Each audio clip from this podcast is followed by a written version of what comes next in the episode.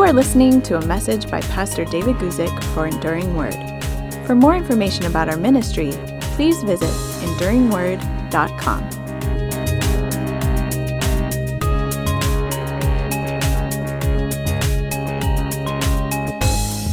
Well, good afternoon, everybody. My name is David Guzik, and I'm so pleased that you could join us today. Here we are on a Thursday afternoon, or at least it's afternoon here on the west coast of California. And I'm coming to you from a little room in my back garden where we have a little video studio set up. And what we do on Thursday afternoons is we have a time where uh, I'm available to answer your questions. Maybe it's a question about the Bible, maybe it's a question about the Christian life, maybe it's a question about whatever, but I don't have the answers to everything. But what I do know or think I know, I might be able to share with you. And I am not afraid at all to tell you that I don't know because there's a lot more things in this world that I don't know than I do know. But happy to share whatever knowledge I may have that could be helpful to you. On today's question and answer, we've got something very special going on. We've got a giveaway. And what I mean by a giveaway is that we're going to give away a little gift, a little Playmobil Martin Luther figure. This is the box, and uh, whoever wins today is going to get this exact box. This is what the little figure looks like here. Just a cute little Playmobil Martin Luther figure something to hang on a shelf or tell your kids about or your grandkids or whatever. Um, but I do need to, as I'm told by our team, read the rules about this giveaway. So today, I'm reading from the script that Annie wrote. Thank you, Annie. Today, to bless somebody during this Christmas season, we're hosting a giveaway. The prize is a Playmobil figure of Martin Luther. To enter, type your location that's your country, state, city, whatever you prefer, into the live chat. And we hope that you've already subscribed to our YouTube channel. If you have not yet subscribed, go ahead and hit the subscribe button. We also love it too if you click notifications, but we will announce on the video today on the live chat and in person uh, when the entries are closed. That'll be about 10 minutes before the end of today's program. Uh, so about 50 minutes or so from now. And the winner is going to be randomly selected. And we're going to announce the winner live on today's program. So please stick around to the end of the show. If you win, you're going to have to give us some way to contact you. You don't have to give your real name online. We'll just work it all out with your screen name and we'll give you an email address and all the rest of it. Now, if you're one of our TWR 360 viewers, feel free to stop by our YouTube channel to enter. You will not be able to enter directly from the input on TWR 360. The official rules for this are posted in the video description. And of course, we want to hear your questions as well. It's not just about uh, winning a cute little prize today, but that's part of it today. We also want to be able to answer your questions. So, what are we talking about today? Our lead question comes from Susan, who sent it in via email. This is what Susan asks. Susan said, Hi, Pastor David. What scriptures support the idea that we don't deserve God's grace? Okay, well, Susan, happy to answer your question. Here's sort of the quick, very quick answer yes, the Bible really says that we don't deserve God's grace. And then Susan or somebody else might say, Well, David, okay, show me the scriptures. And I will in just a moment. But you, you need to understand something foundational. A lot of this understanding is contained in the definition of the New Testament word for grace. Uh, in Greek, if I'm pronouncing correctly, that is biblical Greek, charis. Now, uh, most of us are aware that the Bible wasn't written in English. It wasn't written in ancient Syriac, not originally. Uh, it wasn't written in, you know, Arabic originally. It wasn't written in Latin originally. It was translated into those languages or whatever is your primary language, translated into those languages first.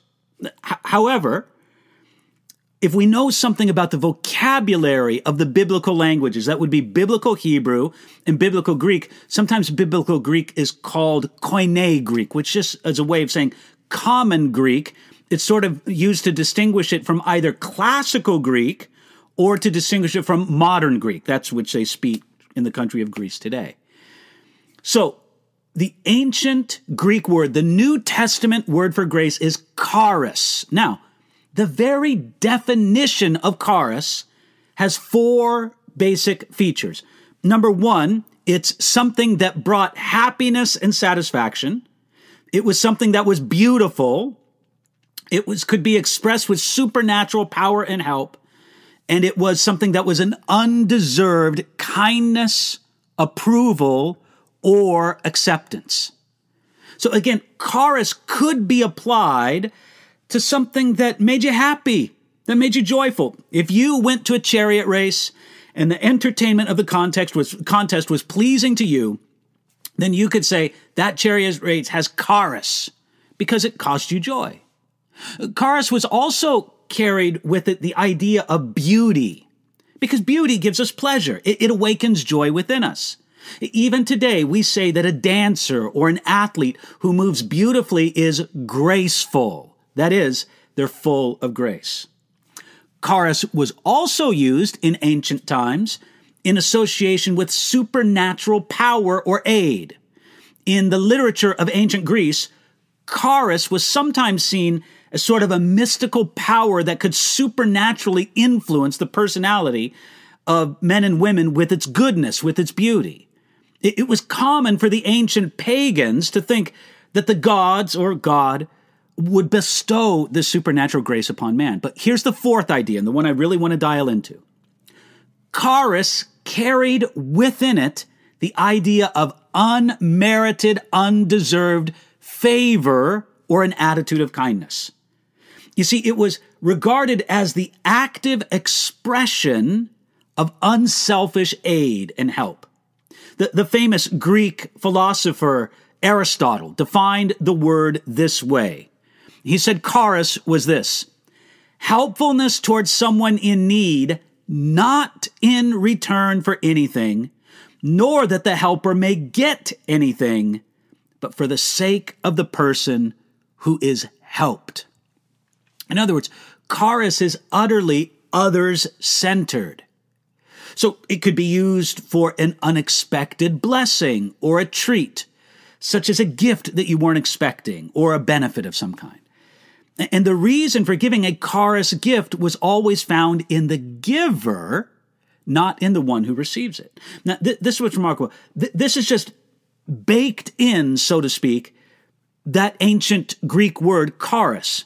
The, the ancient Greeks used that word, and they knew of grace in that sense. They valued grace, but they could only think of grace as being exchanged between friends. The idea that someone might show this great favor, this great beauty, this great supernatural help and undeserved kindness to an enemy, that was completely foreign to them. So, Susan, let, let me give you the first answer. The, the scriptural idea, the scriptural proof, so to speak, that grace means unmerited favor, undeserved favor, it, it's just in the word. It's what the word means in at least one of its significant aspects. But th- there are a few verses that also spell this out for us. Now, I don't think there's a lot because, again, it was inherent in the definition of the word at the time. But here are a couple of examples. Here's Romans chapter 4, verse 4. Now, to the one who works, his wages are not counted as a gift, but as his due. In other words, here's the distinction between works and grace. Now, tie that together with Romans chapter 11, verse 6, where Paul says this But if it is by grace, it is no longer on the basis of works. Otherwise, grace would no longer be grace. You see, Paul, by explaining there in Romans 11 6, he's explaining something that for his original audience was obvious. They just needed to be reminded of it. But that the principle of grace and the principle of works sort of contradicted each other. If you deserve a gift and I give it to you, then it's not grace. It's only grace if it's given to the undeserving. It's only given if the reason for giving is in the giver, not in the person who receives. That's the real reason. Now, uh, we're going to give away this uh, little toy that I'm holding in my hand today. And uh, I-, I suppose that in some sense, we're going to give this away on the principle of grace. There, there's nothing anybody has to do to deserve it other than just tell us where to send it. That's what we need your name and location for. So again, this this whole idea is just wrapped up inherently in the idea of grace. Now, taking all this into account, we can say what grace is not. And please listen carefully to this. Grace is not giving to someone because they're a good person. Well, no, there, there's something in that person that's causing it. Grace is not giving to somebody because they're trying to be good. Grace is not giving to somebody to persuade them to be good.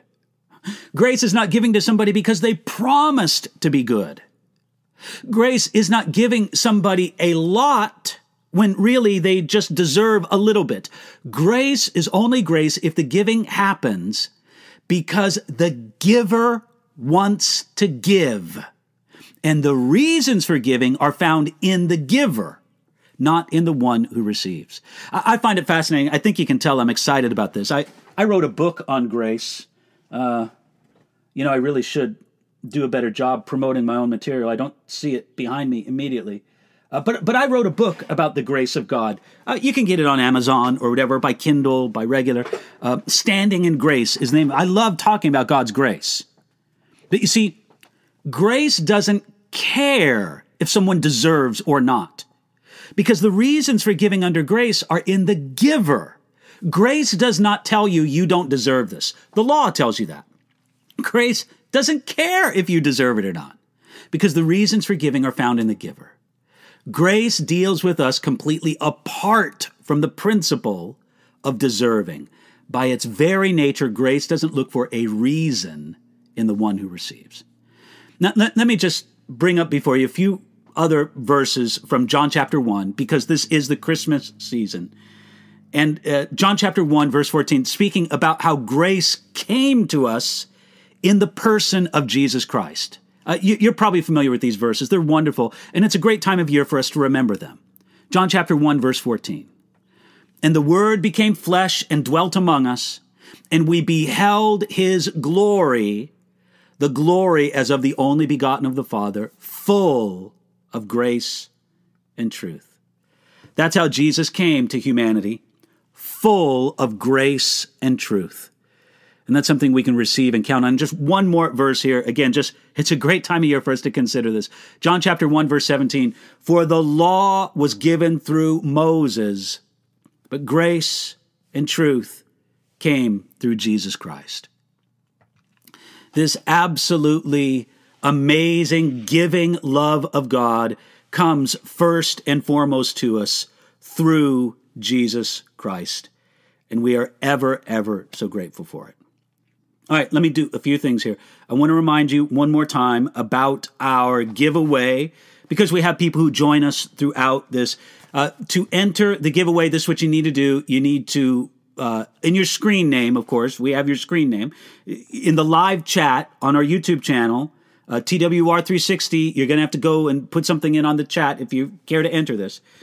Uh, tell us where you're from, where you're listening from. It, it could be a country, it could be a city, it could be a state or a province. Tell us where you're watching from. We will collect all the screen names and the locations. Uh, about 10 minutes before we're finished today, we'll just do a random selection from those. And from that random selection, we will select a winner. And let me tell you something uh, that winner can be from anywhere in the world. This is small enough and light enough that even though shipping to internationally from the United States right now is really expensive. We will send this wherever it should go around the world. So uh, you just enter that and we'll give it. You're going to be responsible for whatever customs. I hope it would be nothing. I, I do want to say a couple other things though. This we're going to give away. This is a gift several years ago from Barbara. Thank you, Barbara.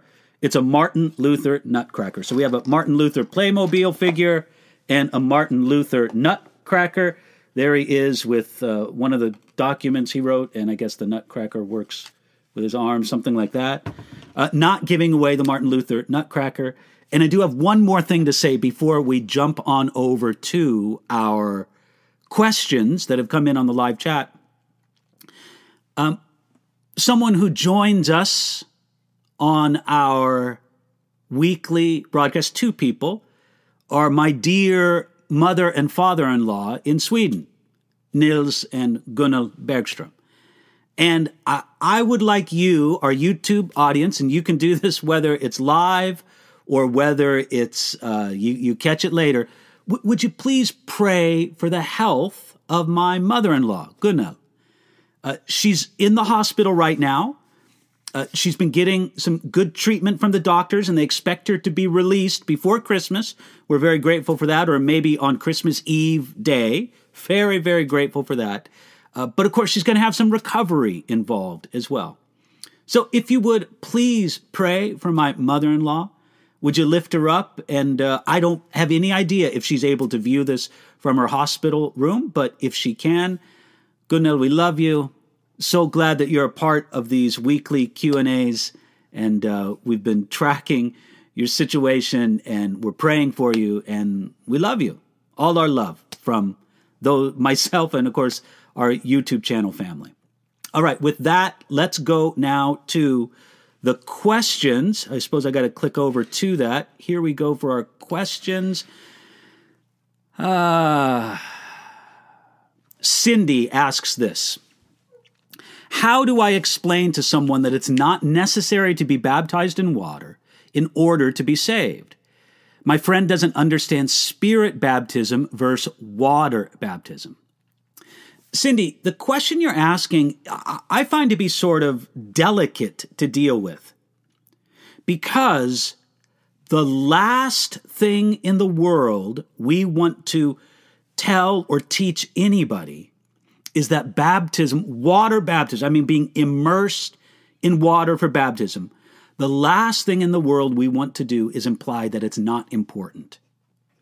Let me tell you, friends, being baptized in water for a follower of Jesus Christ is not only important, I will say it is essential. Now, listen to me carefully. It's not essential for salvation but it is essential for obedience. And to have disobedient followers of Jesus Christ is not good. It's not good for people to be disobedient followers of Jesus. And, of course, this is a matter where there is great controversy historically and today uh, with different denominations and different theological perspectives. But but I'll just tell you what I believe. I'm here on this question and answer time, so I don't mind telling you what I believe. I believe that baptism as an infant is not a genuine baptism. I believe in what is sometimes called in theology credo baptism, baptism of believers, those who can make a credible profession of faith in Jesus Christ. There's some credible evidence. Again, God alone only knows but at least there's some credible reason to believe that that person has repented and believed. Those should be baptized. Now, sometimes fairly young children can genuinely repent and believe, but certainly not infants. certainly not, you know, a, a, a two month old. I believe that the practice of infant baptism is unbiblical. And so I do not hesitate to say at all that if somebody was baptized in a church tradition, whether it be a Roman Catholic church tradition, an Orthodox church tradition, a, a, uh, a Protestant church tradition that baptizes babies, I, I would tell that person, I think you need to be baptized as a believer in Jesus Christ. I, I would love to talk more about that because I'm a little bit passionate about this issue. And um, I, I think that there is a often unacknowledged danger in the infant baptism, sometimes called paedobaptism, you know, the beginning paedo having to do with children, the infant baptism or the paedobaptist position. I, I think that there are some often unacknowledged dangers, practically speaking, in that position. Most notably being, I would argue, and if somebody wanted to debate the point, I guess I'd be happy to debate it. I would argue that there are thousands, if no, millions of souls in hell who thought they were saved, who were told they were saved because they were baptized as babies. Okay, so that's another issue. How do you t- you tell them, showing them the scriptures, that if they claim to be an obedient follower of Jesus Christ, they need to do what Jesus told them to do, and that's be baptized. Jesus told them to do this. So, so, yes, it, they, don't need to. We can think of situations where people uh, were not baptized and were saved. The famous example everybody brings up is the thief on the cross. I don't know if that's such a great example. I think probably a greater example is the Apostle Paul in the city of Corinth when he wrote to them later in First Corinthians. He said um, that he was glad that he did not baptize any of them. And if baptism were essential for salvation, I don't see how Paul could be glad that he didn't baptize anybody.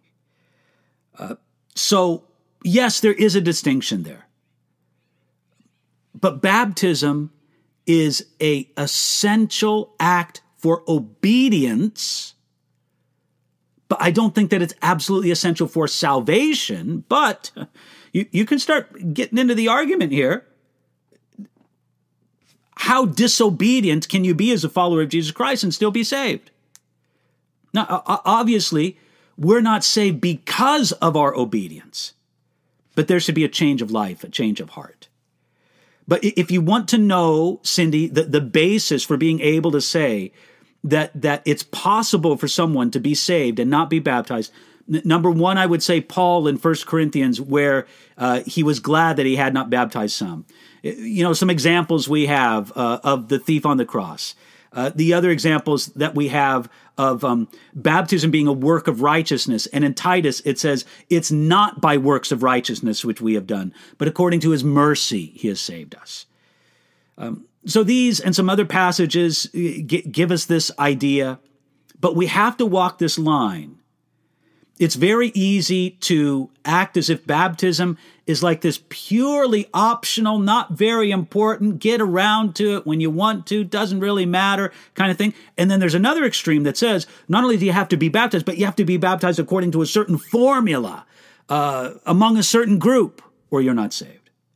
I, I, think that there's, biblically speaking, a middle way through that. I, I, don't always favor a middle way. Sometimes the middle way is wrong, but in this, I, I think we see extremes on both sides. Hope that's helpful for you, Cindy. Let me go to the next question from G Testimony. I was wondering if you could share some ways that God has moved in your life in the miraculous or prophetic and how those things have affected your faith. Uh, well, gee, I, I would just give one example. I mean, I suppose if I thought I could come up with a few, but when my wife and I were praying about whether I should, we should leave, uh, our ministry in Southern California and moved to Germany to be part of starting a new international Bible college there. We, we were seeking the Lord, and God gave a very dramatic and direct word of prophecy through a friend of ours that we had not had contact with for many, many months. And sort of out of the blue, she contacted uh, us and I returned her call. And uh, she said, David, I think God's given a, a scripture uh, for me to give to you. Would you like to hear it? She was very appropriate about it. She wasn't, you know, like in the prophetic weird at all. She was very just normal about it. And I said, well, sure, I, I please tell it to me. And so uh, she read to me Deuteronomy. You know, I, I get this. It's either Deuteronomy chapter two verse four or chapter four verse two, where God speaking to Israel says, and this was from the NIV. Uh, You've made your way around this hill country long enough. Now turn north. Well, th- this was a day that my wife and I were specifically fasting for guidance as to whether or not we should move our whole family to Germany to help start this Bible college. And uh, so obviously, I, I said, wow, that's kind of relevant. And, and I, I could just stress that this woman had absolutely no knowledge that we were considering this. Nobody knew. And uh, so I asked her, I said, hey, well, do, do you have a sense that God is speaking anything to us through it? She said, well, do you really want to know? I said, yes, I want to know. And she said, I think that God is giving you this verse because he wants you to move to Europe, uh, that he's really going to bless you as he goes. He's got ministry for you there, and he wants you to do it soon. And I said, thank you, and received that as it was a very dramatic prophetic word delivered through a passage of scripture applied to our life uh, that was not by any means the source of our calling to Germany. No, not at all. I, don't know if I would trust such a thing as a source of our calling, but it was a confirmation of the calling and the timing that we should go. And we did go, and I think God blessed it in many, many ways. Those were amazing years of wonderful ministry that we had in Germany, the seven years we were there. And we developed many friends and relationships that we value to this very present day. Uh, they are wonderful relationships for us to have. So, um, just all that to say, that's one example I could give. Uh, I, don't think those things are commonplace in my life, not by any means. Uh, that was unusual. But I, will just be very uh, straightforward with you, G. Um, I, I, I find great strength, great inspiration, great illumination through the Bible. It, it doesn't mean that uh, if God were to speak to me in another way, I wouldn't hear it. Obviously, I did and I would in the future. But um, I I don't I don't run around looking for such words. And if I could say that very dramatic word, so to speak, came, uh, not when I was seeking any specific supernatural. I was seeking God's will, no doubt about it, but I wasn't seeking any supernatural word. And God brought I I'm made nervous, very nervous, by people who kind of run to from supposed prophet to supposed prophet looking for a, a word from God. Um, I, I, even though I do believe that God speaks in such ways. But um, we, we shouldn't run after such things. God knows where we are. He can bring them to us when He has such a thing. And that's exactly what He did in my circumstance. So thank you for that. G, let me go on to the next question from N. Why does God test our faith? Is there a pass fail of his testing? What happens if we fail? Well, N, God tests our faith. Uh, so, well, first of all, God doesn't need to know our spiritual condition, He knows it. He knows exactly where we're at in every way. But God often tests us or allows a test to come into our life so that we will know our spiritual state. Because it's very common for us to be kind of blind to where. it is. So that's one purpose. Uh, another reason why God may allow us to be tested is simply to increase our faith, our reliance upon Him.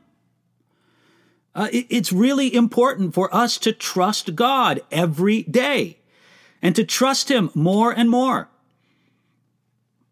And sometimes God will allow hardship or pressing or trial, stress, whatever, to cause us to rely upon Him more and more. Another reason why God may allow a testing of our faith is so that we can do what Paul describes in 1 Corinthians, so that we may comfort others with the comfort that we have received from God. And so, really, it just is involved with our spiritual growth with our growth in grace, if you want to use this term, with our discipleship, with our sanctification. You know, God has work to do in us while we walk this earth for us to face challenges that we won't face in heaven. Look, do, do, you realize that now is the only time that you will be able to stand strong for Jesus Christ in the midst of adversity and testing? You're not going to have those same adversity, uh, adversaries and testings in heaven, but only now. So really, it's for our spiritual growth. And what, what happens if we fail at this? Well, look, I mean, God's dealing with every one of his children is very personal, very, very individual. But I will say this, that um, oftentimes if we pass or fail, if we fail a test, we, we may have to take that test again, so to speak. God will allow us to work through the same or similar circumstances where we have to trust Him all over again.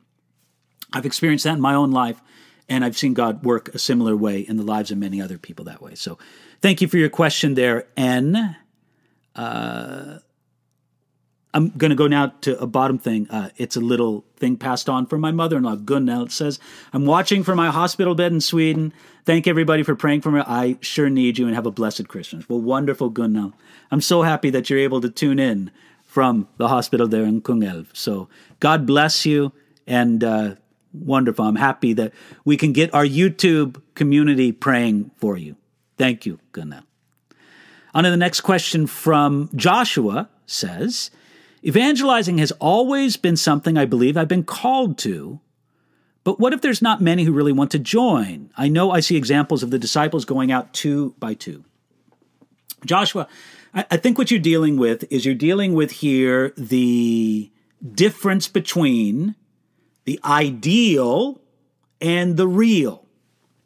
Uh, let me put it this way I, I believe that ideally, uh, when we go out and evangelize, it's great to do it in teams two by two, two or three people, whatever it would be. That's a wonderful way to do it. Praise the Lord when we can.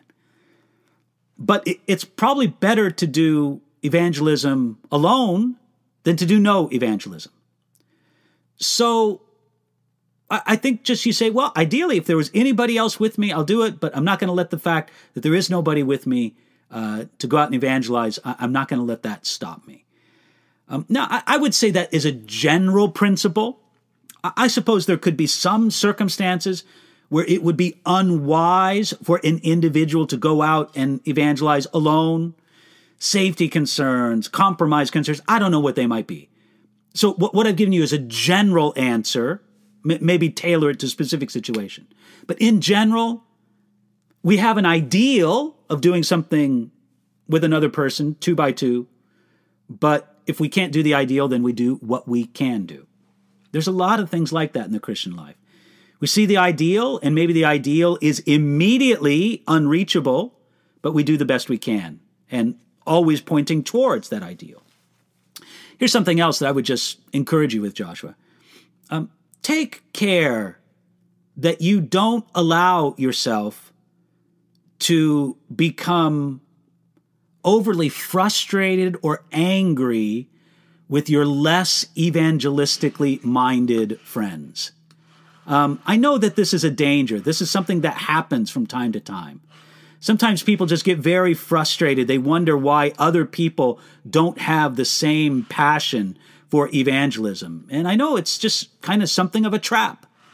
So Joshua, don't don't let the devil rip you off with uh, either making you feel very angry, frustrated, sometimes even bitter with other people. Well, they, they don't care about evangelism. I wish everybody cared about evangelism the way I do.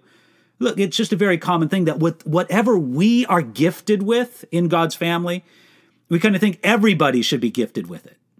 So that's kind of a thing to think about there.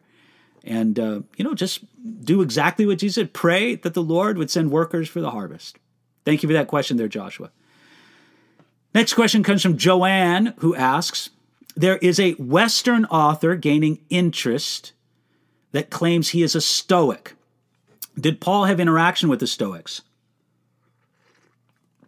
The claim is that the I am translation was based on Roman Stoicism known to Paul. Any input? Uh, Joanne, listen, I'm going to give you ill informed input. Although just recently, I was going through my commentary on the book of Acts, where Paul is in Athens. What is that? Uh, Acts chapter 18, maybe? And in Acts chapter 18, uh, where Paul is in Athens, uh, he has interaction with the Stoics. The Stoics are mentioned there in the book of Acts. So um, I, I, just want to remind you yeah, uh, I deal a little bit with some of the ideas of Stoicism in my commentary there. You could go and look at it, and I believe it's Acts chapter 18. Uh, if not, it's 17. I don't think it's 19. That's Ephesus. But what, what I'm just saying is, um, I, I can tell you with great confidence that Paul did not draw the idea of the I am from Stoicism. The idea of the I am is something very much drawn from Jewish thought. That's how God revealed himself to Moses on Mount Sinai as the I am, and then translated into Greek with its own phrasing. Uh, so I would be very confident in saying that Paul did not develop his idea of the I am from Stoicism or from Greek thought at all. That's something that very much comes from Hebraic thought. So sorry I couldn't do more for you there, uh, Joanne. But let me go on to the next question from Alfredo. Asks, why do we say that Jesus died and suffered for our sins when other people died and suffered in the same manner of being hung and nailed to a cross? Alfredo, that is such a good question. Look, the physical death of Jesus does not set him apart from humanity. Many people have died horrible, terrible, tortured deaths. And I would even go so far to say that physically speaking, crucifixion is not the worst way to die. There are worse, more torture. I, I won't get into describing such tortures. I've read about them from different cultures here and there, things they would do. But let me say, crucifixion is a terrible way to die. But in the depravity of humanity, we've been able to think of even worse ways to die than crucifixion. And, Alfredo, we should never forget that on the day Jesus was crucified, there were two other guys being crucified, one on his right, one on his left. They were right there. So, yes, crucifixion was a terrible way to die, but it wasn't a particularly unique way to die, number one.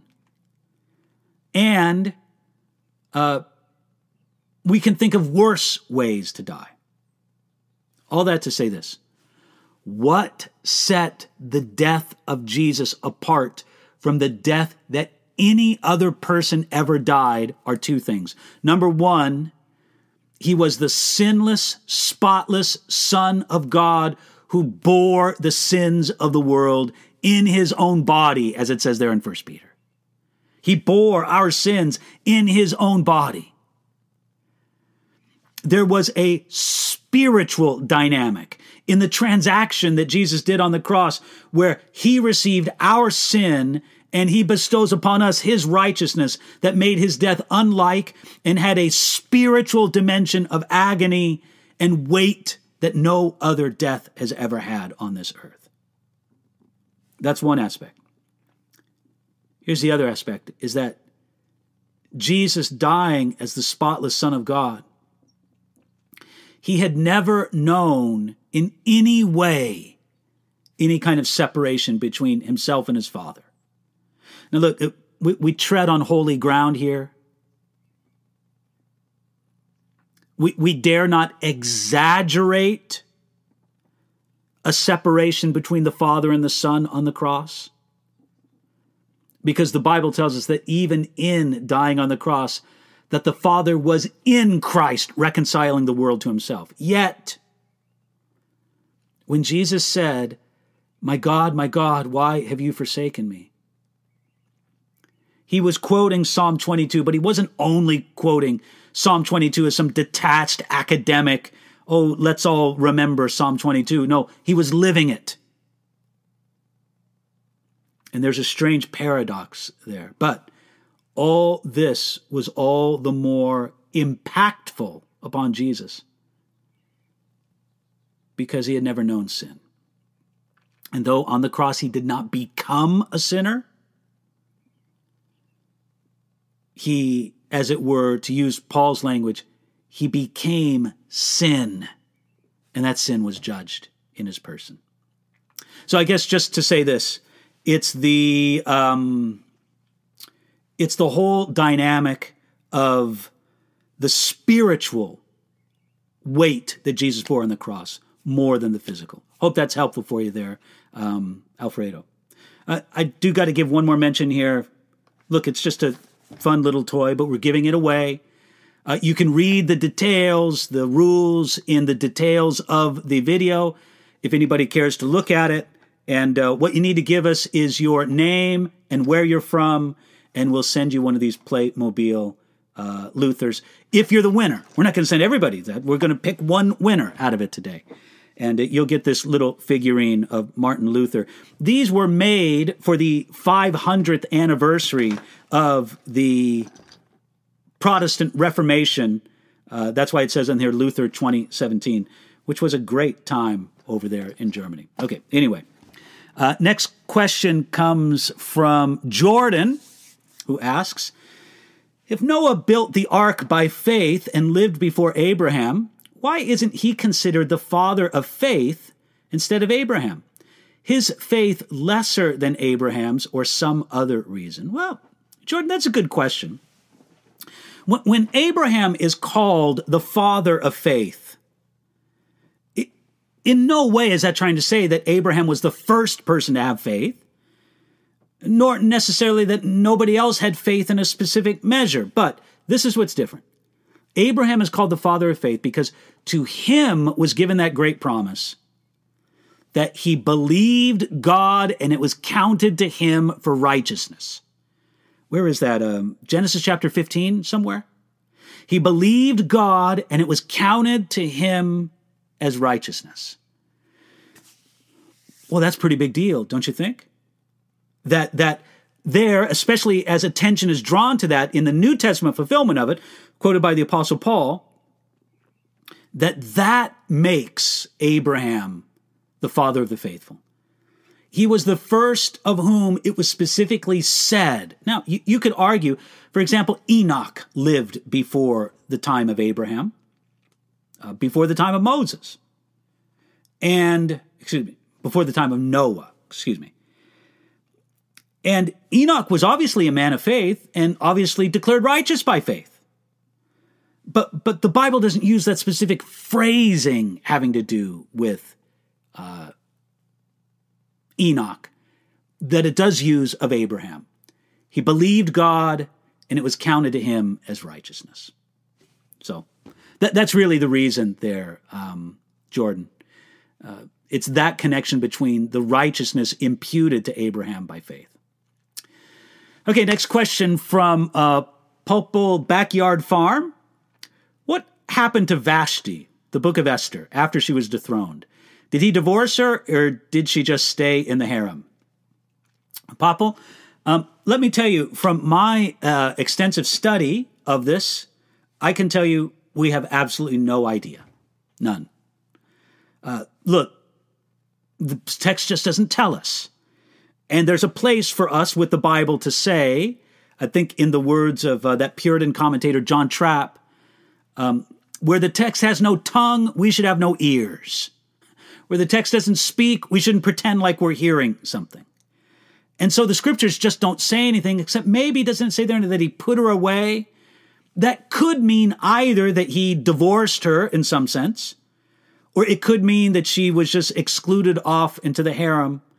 Um, look, many of a king or influential man's wives in a harem uh, would not be wives that he would interact with in any kind of way. Um, they were just prestige. There would be in a large harem probably a smaller number of wives that he actually had any kind of interaction with. And so th- there were probably always some group of wives in a harem that were excluded, and perhaps she was among them. But the bottom line is this the scriptures just don't tell us, so we just can't say. Next question comes from Nancy, who asks, Question, I'm confused by the apparent contradiction between 1 John chapter 1 verses 8 and 10 and chapter 3 verses 6 and 9. First, it says we all sin, and then it says that Christians can sin. Um, can't sin. Do you have any insights? Nancy, yes. And again, I would recommend to you for a little bit of a deeper dive on this, you could go to either the um, text commentary that I have, enduringword.com. I've got a verse by verse commentary throughout the whole Bible that some people find helpful. But uh, I'm sure that even on this very same, well, it might be only on my website, enduringword.com, Where if you go to the audio, you can see the audio teaching that we have through uh, the letter of First John, and there it will detail that when John writes about the inability of a Christian to sin in First John, he is speaking about that in and we know this from the, the grammar that he used. We know this from the verb tenses that he used. Um, the verb tenses that imply an ongoing continual action. When he says that a Christian can't sin, the, the verb tense indicates that what he's saying is that a Christian can't habitually sin. A, a Christian can't remain in habitual sin. And, and the way I usually phrase it is, and be comfortable. Now, now, maybe for a season, a Christian is in habitual sin, but they're going to be tormented in their conscience. But because we have new life in Jesus Christ, that principle of new life argues against anyone being comfortable in habitual sin. Just sin doesn't abide in them the same way that it did before. So, really, Nancy, what we're talking about here is the difference between habitual sin and occasional. Every Christian occasionally sins. And when I say occasionally, I don't mean once every five years. I mean, look, if you define sin in its broadest way, falling short of the glory of God, well, then we, we sin probably every minute of the day in some way. But, but every believer is aware that there's a difference between that and a conscious area of life that is not yielded to Jesus Christ and his lordship. Now, if you are a believer, and Nancy, I'm not speaking to you directly, I'm speaking to anybody here in our audience. If you are a believer and you are mired in habitual sin, and it's just no problem for you at all, you that should worry you. I, I mean this genuinely. You need to examine yourself to see if you're genuinely born again. Now, I, am cautious when I say that because we don't want to introduce unnecessary doubt into somebody's life uh, about them being a believer. However, by the same token, what a terrible thing it would be for somebody to just assume they were born again, for someone just to assume that they were a believer. And it not be true. And they only find that out when it's too late. So, really, Nancy, the answer to your question is found in the grammar that John uses in that letter a distinction between sin as sort of an occasional thing and sin as an entrenched habitual thing. You could take a look at the commentary, and I think it'll point that out for you. Next question comes from Robert is it okay to divide and read the Bible dispensationally? Robert, thank you for your question. I'm going to be very straightforward. I don't know exactly what you mean by that, but I do think that it's fair and proper to read the Bible with a distinction between Israel and the church. And, and, and I think that when you come right down to it, that is the difference between dispensationalism and sometimes what is called covenant theology. There are a few critical points where the differences turn. One of those differences is this is is there a distinction between the church and Israel? If one believes there is a distinction between the church and Israel, then I believe that in some form, and they could come in a lot of varieties, in some form, you're a dispensationalist. Maybe not the minute charts, you know, that could fill up a whole wall. But you you believe not that there's different ways of salvation. No, we're not talking about that. But that God had a dealing with Israel and it has a dealing with the church, and the two aren't identical. God deals with the church differently than he did with Israel, and the church is something new, something different than Israel in the Old Testament. I think that fundamentally makes somebody a dispensationalist. And I think that is the proper way to read the Bible. All right, uh, let me go to this question. This is going to be the last question we take before the giveaway. So after we're done with this question, we're going to collect the names. We have been collecting them all through, but we're going to make our drawing. So here we go. Last question before the giveaway. Uh, asks, what is the believer's assurance of eternal life?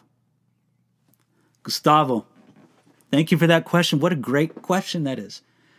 And, and I could just give you this the assurance of the believer's eternal life is found in God, in the faithfulness of God's promise. That it is impossible for God to lie.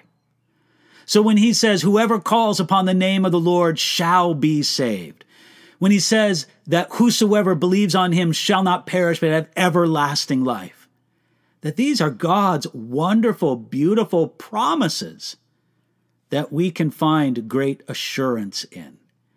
That is the believer's assurance. The believer's assurance of salvation is not, um, oh, uh, I'm so, I'm such a great Christian, I can endure to the end. No, no, take heed. You're going to fall if you're thinking that way. The assurance of the believer's salvation is not, um, I'm so smart, I'm so holy, I'm so this, I'm so that. No, no, no. It is confidence in God and in his wonderful, amazing promise. All right, it's 10 minutes to the hour right now. Uh, we're going to close our uh, entries, and our team is going to get away and do the random drawing. And when they get word back to me, I'm going to announce a winner. I'm looking back over the instruction teams. I'm so grateful for the team we have. You know, uh, we have uh, Andrea, who does a great job as the general manager for Enduring Word. Uh, then we have Annie, who does such a tremendous job with our social media and our YouVersion work, and on top of that, a lot of other things. Uh, we have Devin, who helps just get word out and is our moderator for our YouTube channel and helps out in many ways. Uh, we have Nathan, who does work with our video work, and uh, very happy to bring him onto our team and we've got tons of translators. We got an amazing team, and so they wrote me out. Annie wrote me and told me what I need to do. Uh, David will announce. Uh, David will announce on the live stream that submissions are closed. Okay, that's my announcement. submissions are closed. It's about ten minutes before the end of the video, and then um, Devin is supposed to announce in chat that the submissions are closed. And he's going to run the random generator. We will have an answer back for you soon. And again, you need to. Oh, we have our answer. Here it is. Are you ready? Bob from Knightdale, North Carolina. You are our winner of our Playmobil figure. Uh, on the live chat, we're going to have some kind of email address or contact information for because Bob, we need your postal address and we will send this to you right away. Congratulations, Bob from Knightdale, North Carolina. We are so pleased that you've been able to win today's uh, contest. And I'll tell you, I've got another contest in view. Just to tell you, I haven't told my team about this, but um, I, have got a book. And uh, again, I'll be honest, I don't know if I'm going to go away this copy or another copy. But when we get to a hundred thousand subscribers, I'm going to give away a copy of this book. Now, I don't know if it's this exact book or another copy of it that I have, but uh, the story of my life by William Taylor. It is an amazing book about an amazing man of God, and it's pretty cool looking too.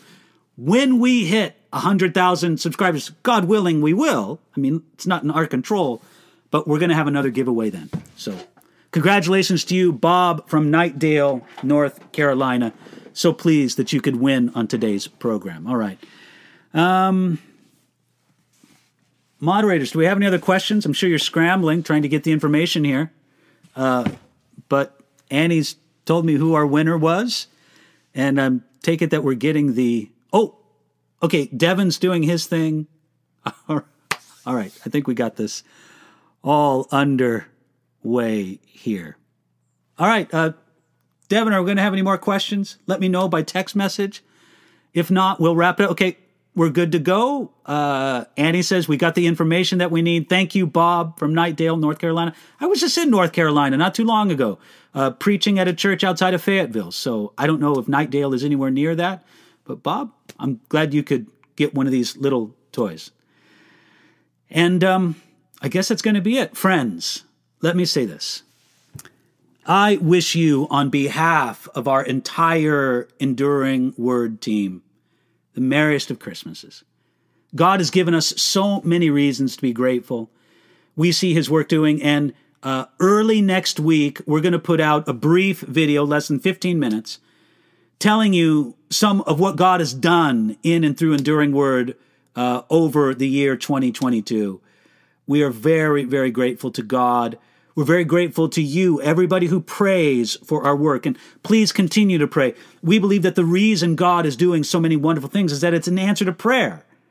Uh, and we're also grateful for those who support the work. Um, we do have a little donor link on our website. And those who feel led to donate, look, we, we, we think that God blesses your partnership and that there's fruit from the ministry that goes to your account, as Paul says in Philippians chapter 4, verse 17. So, Merry Christmas from my wife Inga-Lill, from myself to all of you. So pleased that you could join us today. And God willing, and if we live, uh, we'll join again a couple days before the new year ends next Thursday. God bless you. Thanks so much.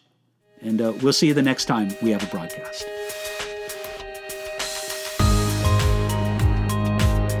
You've been listening to a message by Pastor David Guzik for Enduring Word. For more information about our ministry and how to grow in your relationship with Jesus, please visit enduringword.com.